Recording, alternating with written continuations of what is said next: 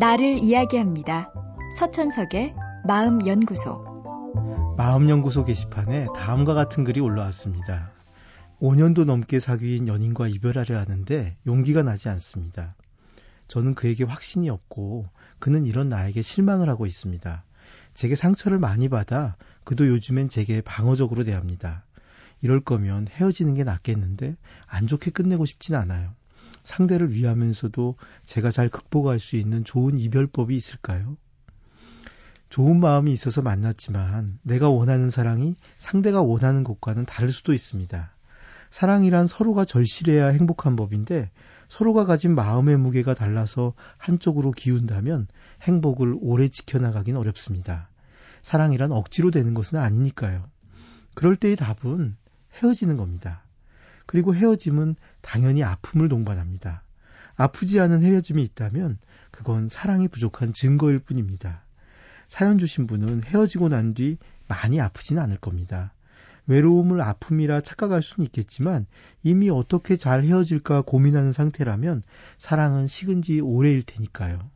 어쩌면 지금은 상대분도 많이 아프지 않을 겁니다. 헤어짐의 아픔을 덜기 위해 사랑을 줄여가고 있고 그것이 그분의 방어적인 태도로 나타나고 있는 겁니다.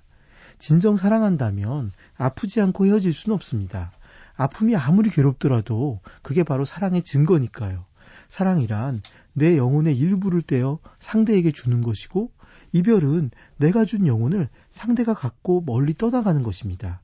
이별이란 상대를 잃는 것이 아닙니다. 상대에게 보낸 내 영혼을 잃는 것입니다. 그래서 실연의 아픔은 내 몸의 일부가 떨어져 나간 듯 아픕니다. 상처를 주지 않고 헤어지고 싶다고 하셨습니다. 나쁘게 보이고 싶지 않아서겠죠. 그러나 그것은 너무 이기적인 생각입니다. 내가 나쁜 사람이 되지 않으려고 상대의 시간을 하염없이 빼앗는 행위일 뿐입니다. 어쩌면 나쁜 사람이 되는 것이 내가 상대에게 줄 마지막 선물일 수 있습니다. 물론 일부러 상처를 줄 필요는 없겠죠. 하지만 내 마음을 솔직하게 내보여서 상대가 아픔 끝에 날 마음껏 욕하게 해줘야 합니다.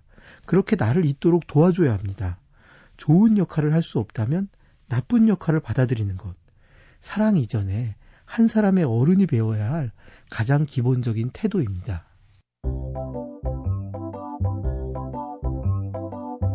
서천석의 마음연구소.